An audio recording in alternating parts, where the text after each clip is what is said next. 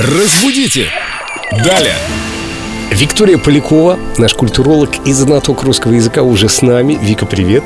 Привет, ребят. Привет, Вика. Вопрос тебе из группы Эльдо Радио ВКонтакте. Вопрос филологу Виктории Поляковой от Елены Метелицыной.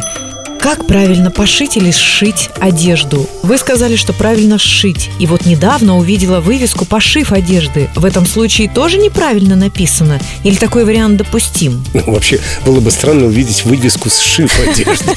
Я тоже об этом подумала, да, было бы очень экстравагантно.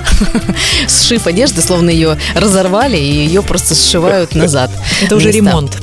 Да, конечно, пошив одежды, здесь нет никакой ошибки, это допустимо.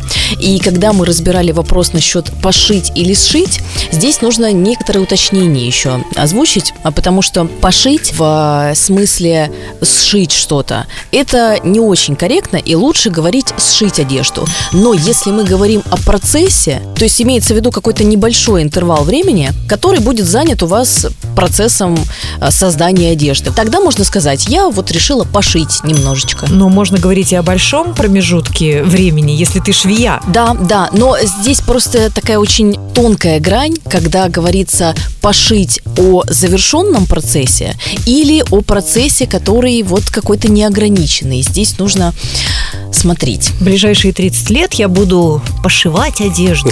Просто шить, да? Да, да, Без приставок. Конечно, Жить, поживать и костюм пошивать. совершенно верно. Ателье пошив.